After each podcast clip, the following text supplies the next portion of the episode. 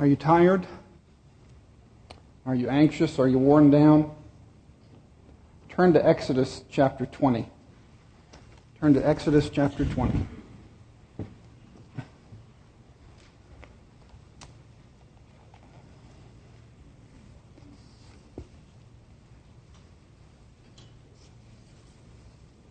Before we read God's word, let's pray together.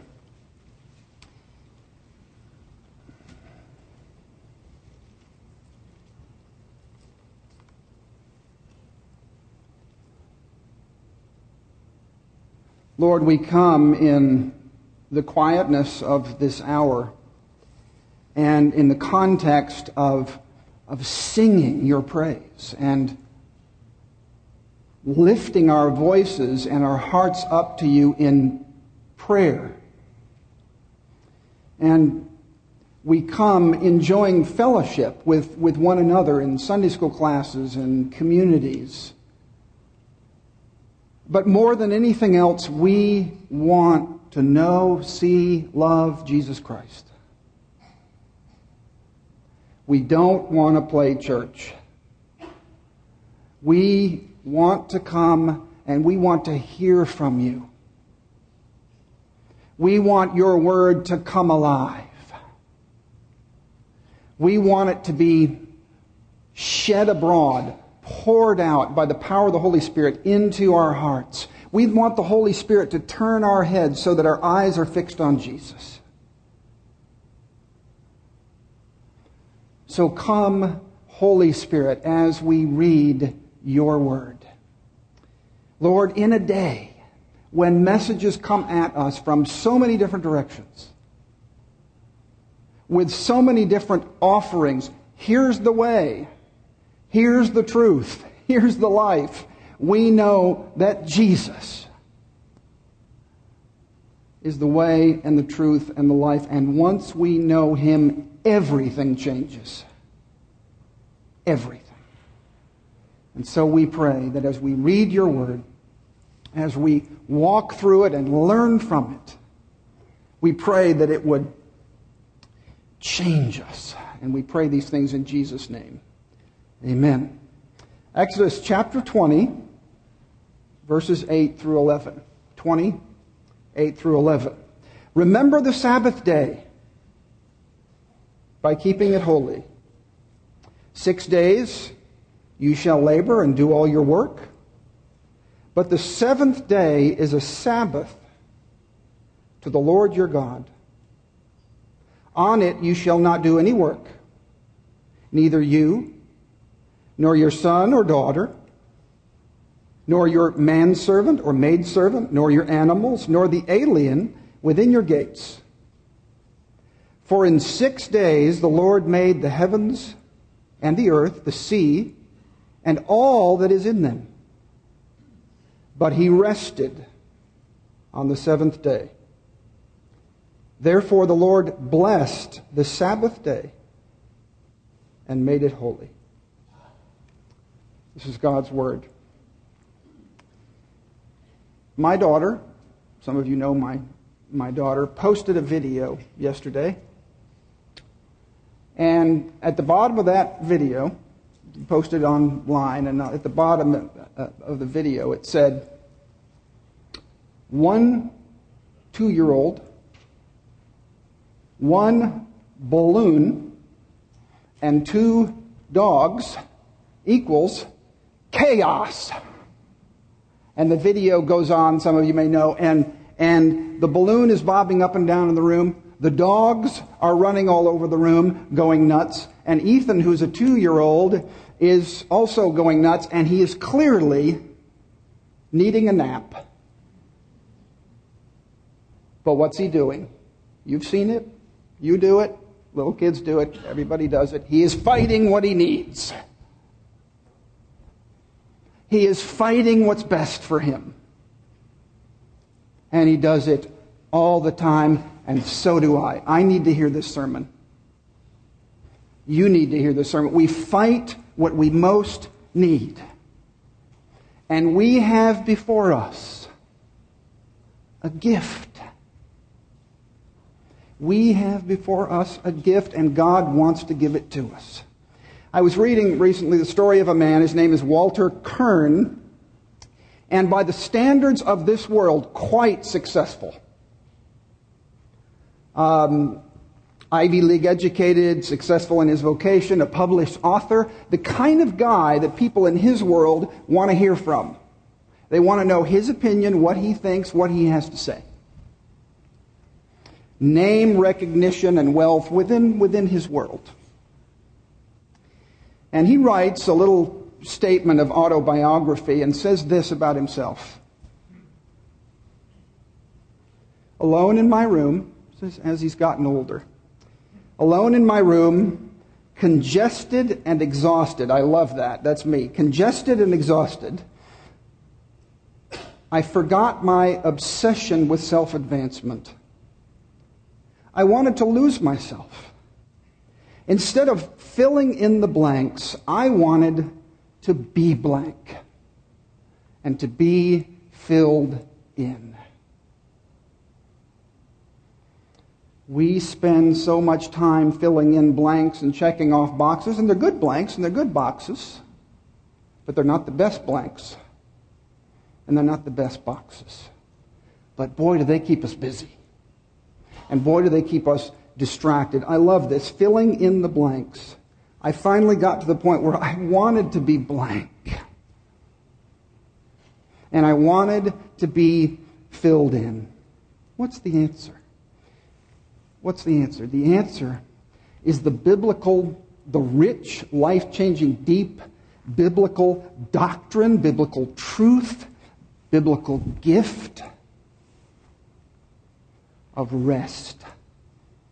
Lee uh, quoted from St. Augustine earlier in the service Our hearts are restless until we find our rest in Him. Augustine also said, famous quotations came to mind listening to that. God wants to give us good gifts. He daily wants to give us good gifts, but our hands are too full. We have no hands to receive them because they're too full. How do we enter God's rest? Let's get practical. How do we enter God's rest?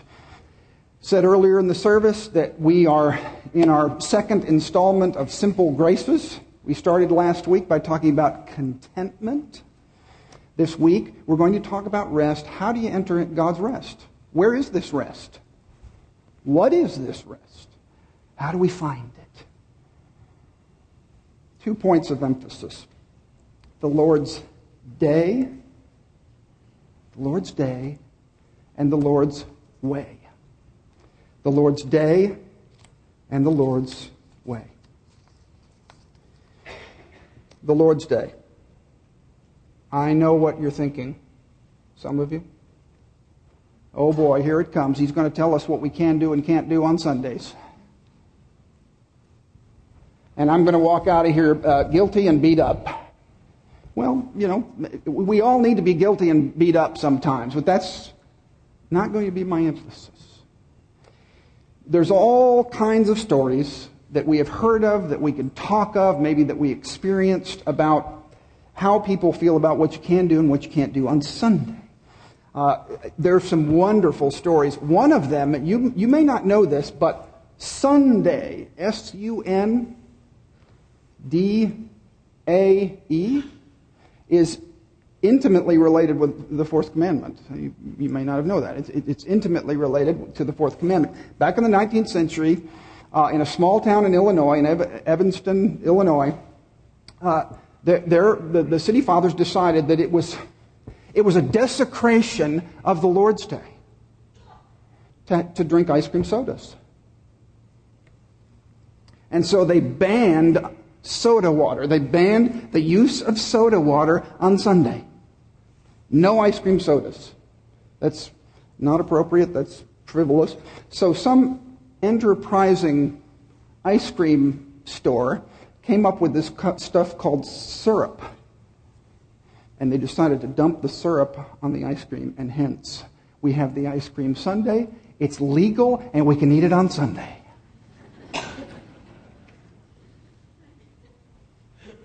Now, maybe, see, aren't you glad you know that now? Um, for, for some of you, we begin to talk about the fourth commandment, and maybe you've already tuned out.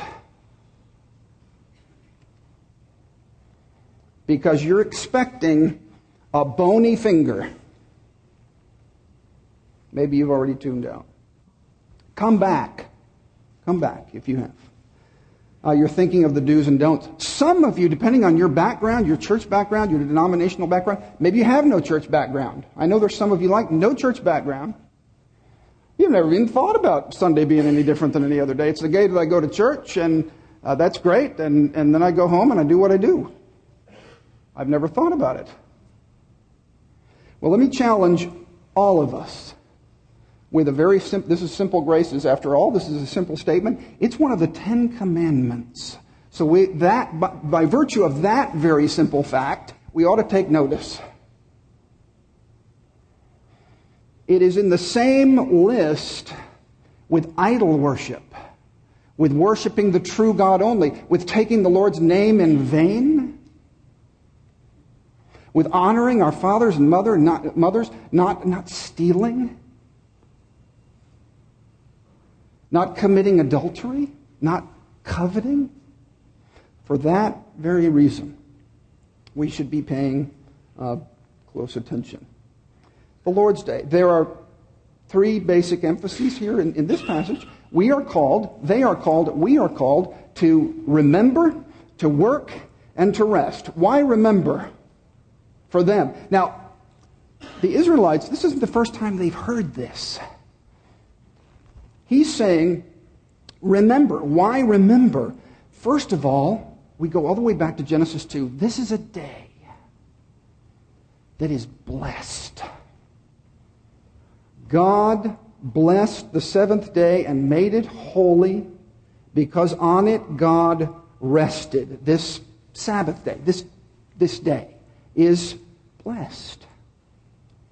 Secondly, he tells his people, they know it, they've heard it before. This is a gift. You remember the story of wandering in the wilderness and the bread of heaven comes down. And God says, I'm going to provide you with the bread of heaven, all you need, but I'm not going to provide it for you on the Sabbath day. But I'll provide you overwhelmingly before the Sabbath day. You'll have everything you need. And what do they do? They get up on the Sabbath day and they go out looking for the bread of heaven. And God says, it, I told you I was going to provide that for you. And I did in abundance. Why do you keep rebelling? This is a gift. You see that in Exodus uh, 16. The Lord has given you the Sabbath. Therefore, on the sixth day, He gives you bread for two days. So rest on the seventh, He tells them. It's a blessing and it's a gift. And then in Exodus 31, listen to this. Therefore, the people of Israel shall keep the Sabbath, observing the Sabbath throughout their generations as a covenant forever. Exodus 31 16. It is a sign forever between me and the people of Israel that in six days the Lord made the heaven and the earth, and on the seventh day he rested. Listen to this. He rested and was refreshed. It's a blessing, it's a gift, it's a time of rest and refreshment. And he's telling them, remember. Remember. Secondly, work. A few years ago, I was reading a, um, an article about a member of the most popular rock band in history. Uh, the rock band that most people would say is that maybe the, the most popular, the most influential, uh, the most famous. Who would that be? Uh, yes. Most of you got the Beatles. Uh, the Beatles. Okay. Here's the interview. Rolling Stone, a few years ago when he was still alive, interview with John Lennon. Here's the question Would you do it again?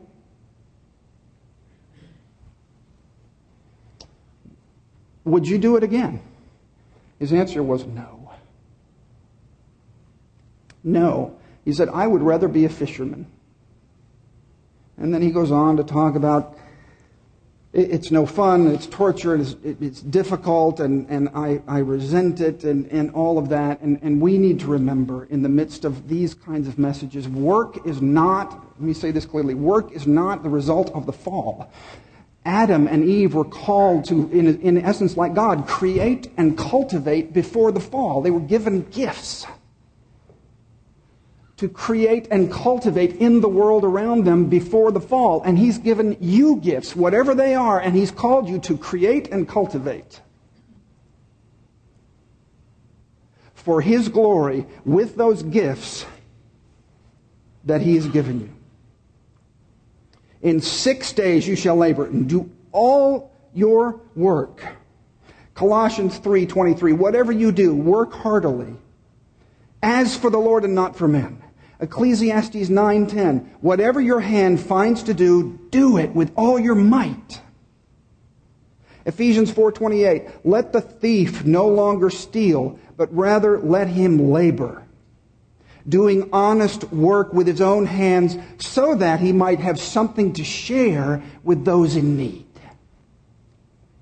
Work is good. There's this command to work. We are made to work. We need to work. I was on the phone on Friday with a person who will go unnamed, and he said, Oh, wait a minute, I got to go. My daughters just walked in, and they're dressed up like cows. Now, I don't know if you know this, but uh, Friday was Cow Appreciation Day in the United States of America. Did you know that? Cow Appreciation Day, and there were people all the United States dressing up like cows, which is utterly ridiculous. No, that's awful. Uh, uh, dressing up like cows, and he had to hang up and, and, and go take pictures of the, of the cows. This, this is not an advertisement for Chick fil A. It's not, I like the spicy one best though. But this is not, this is not an ad, advertisement for Chick fil A, but Stu, uh, Truett, Truett Cathy, Truett Cathy, the founder of, of Chick fil A, has uh, what, what he calls the five step recipe for business success. You can find it on the website. And in the first four steps, he mentions hard work, integrity, service, kindness, loyalty, um, people, basic things, interesting, like cultivating loyalty and kindness and showing people uh, mercy and things like that. It's, it's, it's wonderful. And then, number five, here's what he says I was not so committed to financial success that I was willing to abandon my principles and my priorities. One of the most visible examples of this is our decision to close on Sunday. Our decision to close on Sunday was our way of honoring God and of directing our attention to things that mattered more than our business.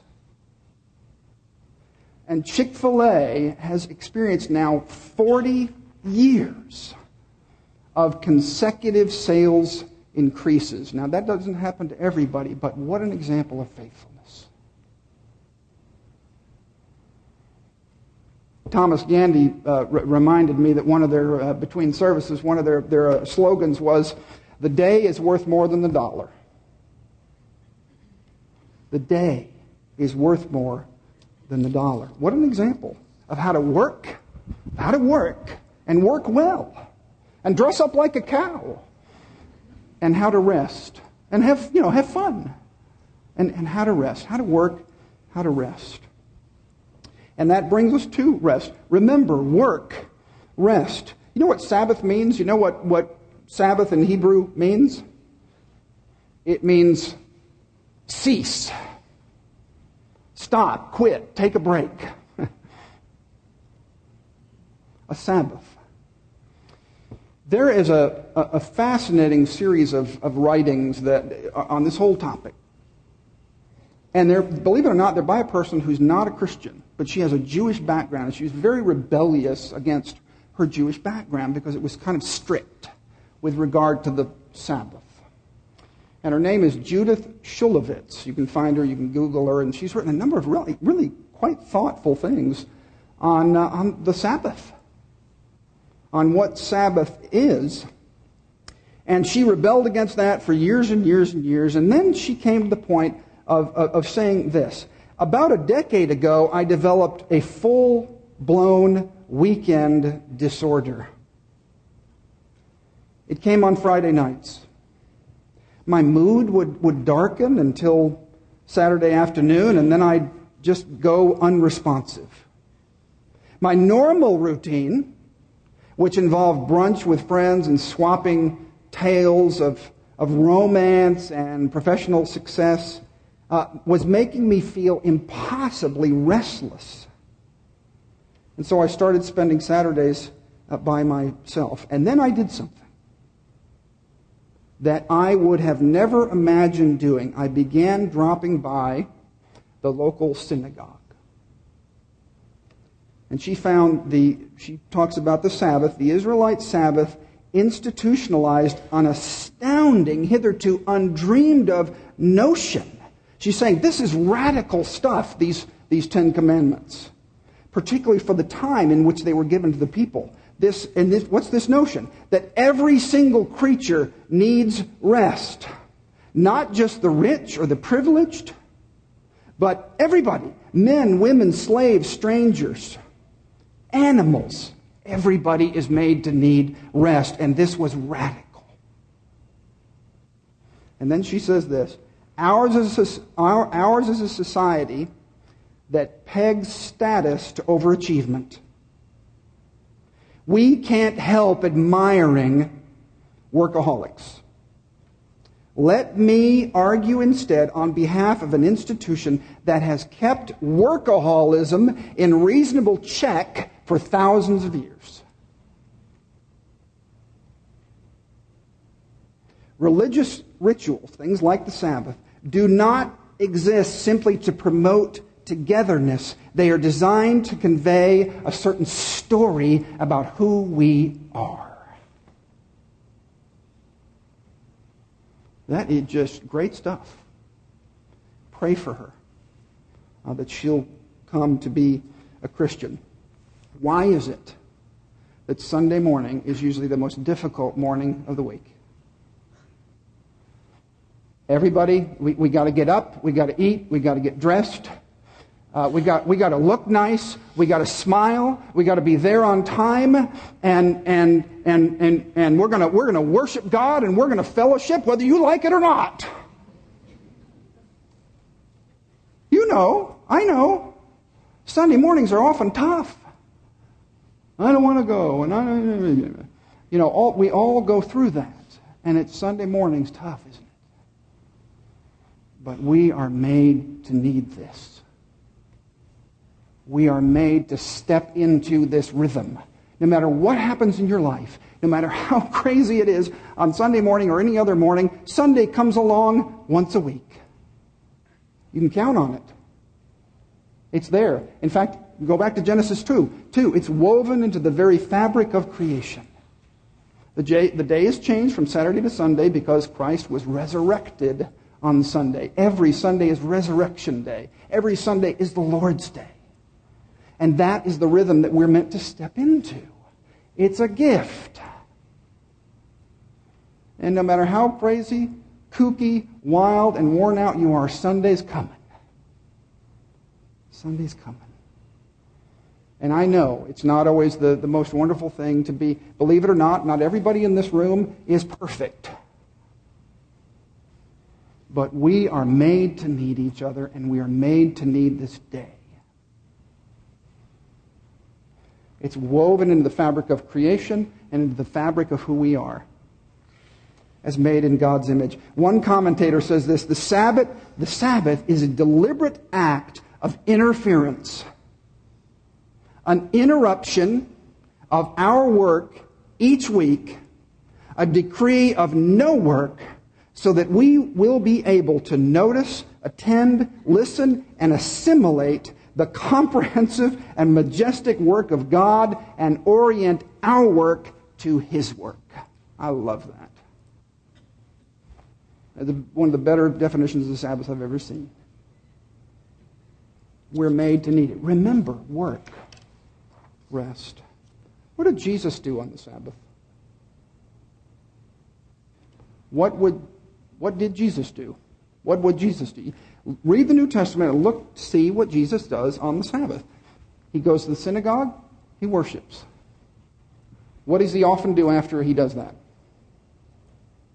He's usually in somebody's home. He's usually around a table, around a meal. He's often in somebody's home.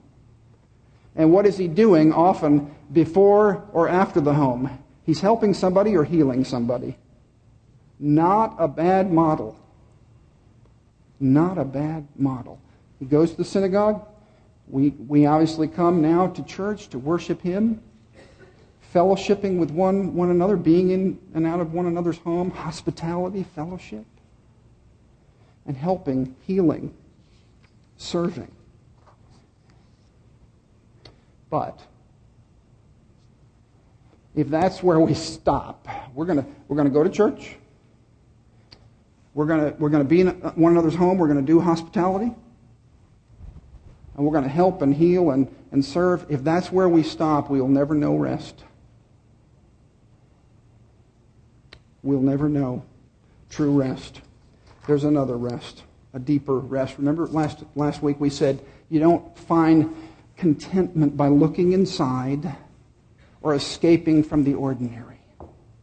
You don't find contentment that way. And you don't find rest by saying, okay, enough. I'm not doing anything for anybody. I'm going to, I'm, I'm going to focus on myself. And, and I'm not going to keep filling in the blanks. I'm not going to keep doing things for others. I'm going to start focusing on, on myself. And you'll never find this deep, true, profound, life changing rest by being selfish.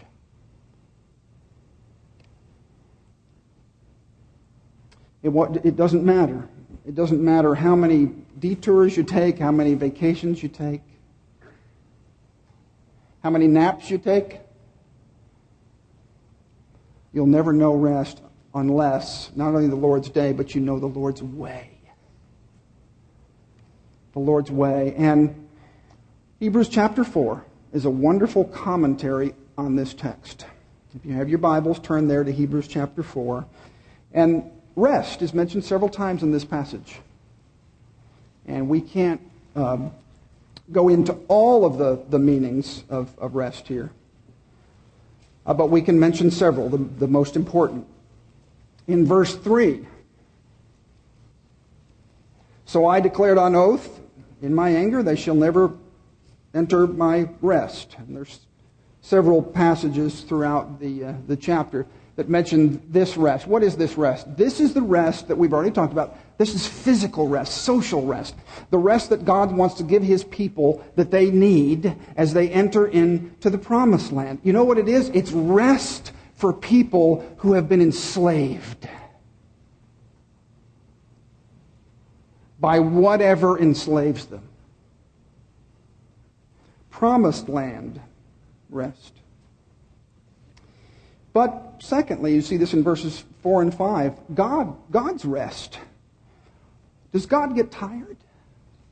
Does God get worn out? Does God get weary? Why does God rest? There's this promised land rest for slaves. Come in, settle, be free, no longer enslaved to anything. If you go back to Genesis 2, God rests. Why? Because he is satisfied. He creates, he rests, he lays it down. He's satisfied. He lays it down, he puts it down. It is good. It is good. Satisfaction. Physical rest, satisfaction, but the, the rest I particularly want to focus on here is in, in verses 9 through 15. I'm going to call it this gospel rest. Gospel rest. There remains then a Sabbath rest for the people of God, for anyone who enters God's rest also rests from their works, just as God did from his. Let us therefore make every effort to enter that rest, so that no one will perish by following their example of disobedience, the Israelites who disobeyed. For the Word of God, and here it is, the Word of God, look at the context, the Word of God is, is alive and active, sharper than a double edged sword. It penetrates even to dividing soul and spirit, joints and marrow. It judges the thoughts and attitudes of the heart. Nothing in all creation is hidden from God's sight. Everything is uncovered and laid bare. Everything. You know what? You are, you are, I am, every bit as exposed as, as Adam and Eve were in their nakedness. God knows you. He knows you better than your spouse. He knows you better than your best friend. He knows you. You are an open book to God. Everybody is. Everything is uncovered. Literally, literally here, naked. And this word, laid bare, it may be a different word in your translation, and laid bare, you know what? The, there's one Greek word behind that word. You know what it is? It's the Greek word from which we get the English word trachea. I had never seen this before. Laid bare, behind that word is a word for trachea. And you know what? You know what this is pointing to? Literally, laid bare. You know what that laid bare means? It means bending a neck back and performing a sacrifice. It means bending a neck back to slit it, if we can speak frankly. That's what this is talking about. It's talking about a, a blood sacrifice. Bending the neck of a sacrifice back to shed its blood. But that's, but that's not the end of the story. That's verse 13. Listen to verse 14. Therefore, since we have a great high priest who has ascended into heaven, Jesus, the Son of God, let us hold firmly to the faith we profess. For do we not have a high priest who is, who is not able to empathize with our weaknesses? We have one who, is, who was tempted in every way, just like we are, but who did not sin. You know what that's saying? Jesus' neck was laid bare and he was sacrificed for you. It means Jesus hung, you know, you see the, the, the, paintings and others where Jesus is kind of covered up on. Jesus was naked on the cross.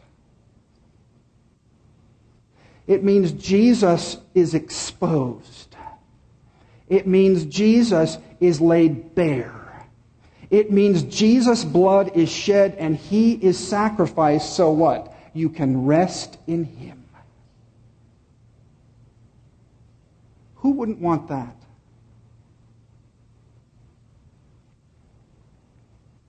Who wouldn't want that? You can rest right now, today, in Christ. You know what?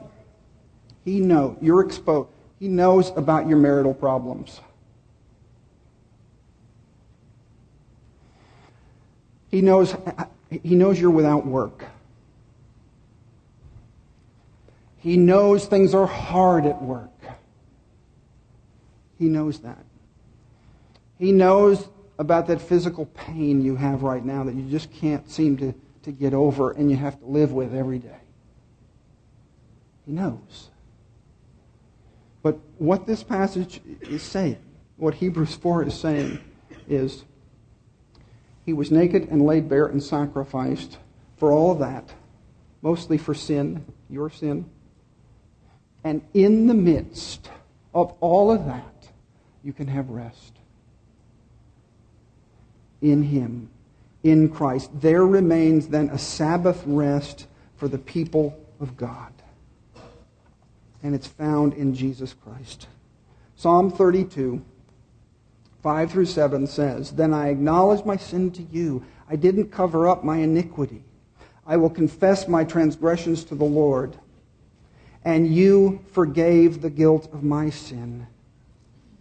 Therefore, let all the faithful pray that you may be found. You are my hiding place. You will protect me from trouble and surround me with songs of deliverance.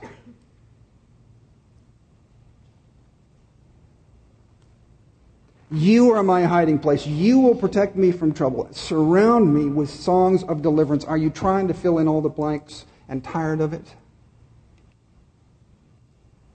Are you trying to earn your relationships with people and your relationship to God?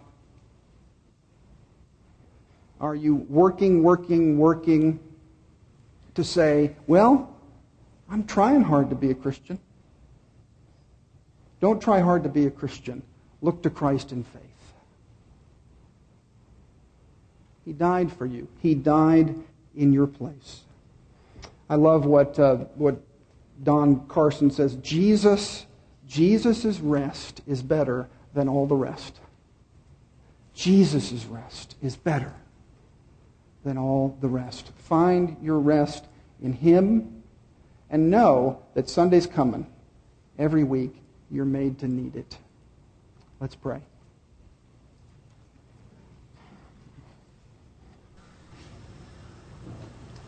Lord, we pray that our hearts would fill up with wonder and joy at your grace and how your grace is shed abroad in our hearts. It's amazing to see this, this, this passage of Scripture uh, link rest and Sabbath with the sacrifice of Jesus Christ. We are exposed, we are laid bare, but He was exposed, He was laid bare for us in our place. we pray that our, that our hearts would be filled with that grace and with that rest. Oh, Lord, our hearts are restless. And we can only find our rest in Christ, and Jesus' rest is better than all the rest. Lord, I pray that you would bring about at Highlands Presbyterian Church and in Madison Ridgeland and in Jackson and throughout this state and, and country uh, a renewed commitment and understanding of and embracing of your wonderful gift of rest. The Lord's Day and in Christ. We pray that you would shed abroad your, your Spirit, your Holy Spirit, and there would be a recognition of this overwhelmingly good gift of rest that you give. And as we go, as we think through, what does that mean? Gosh, what does that mean for me? My family, my work, my life, my children. I pray that we would be full uh, uh, of being overwhelmed at what a wonderful good gift this is, and we would embrace it and deliberately live it. And we thank you for it. We, we pray all of these things. In Jesus' name, amen.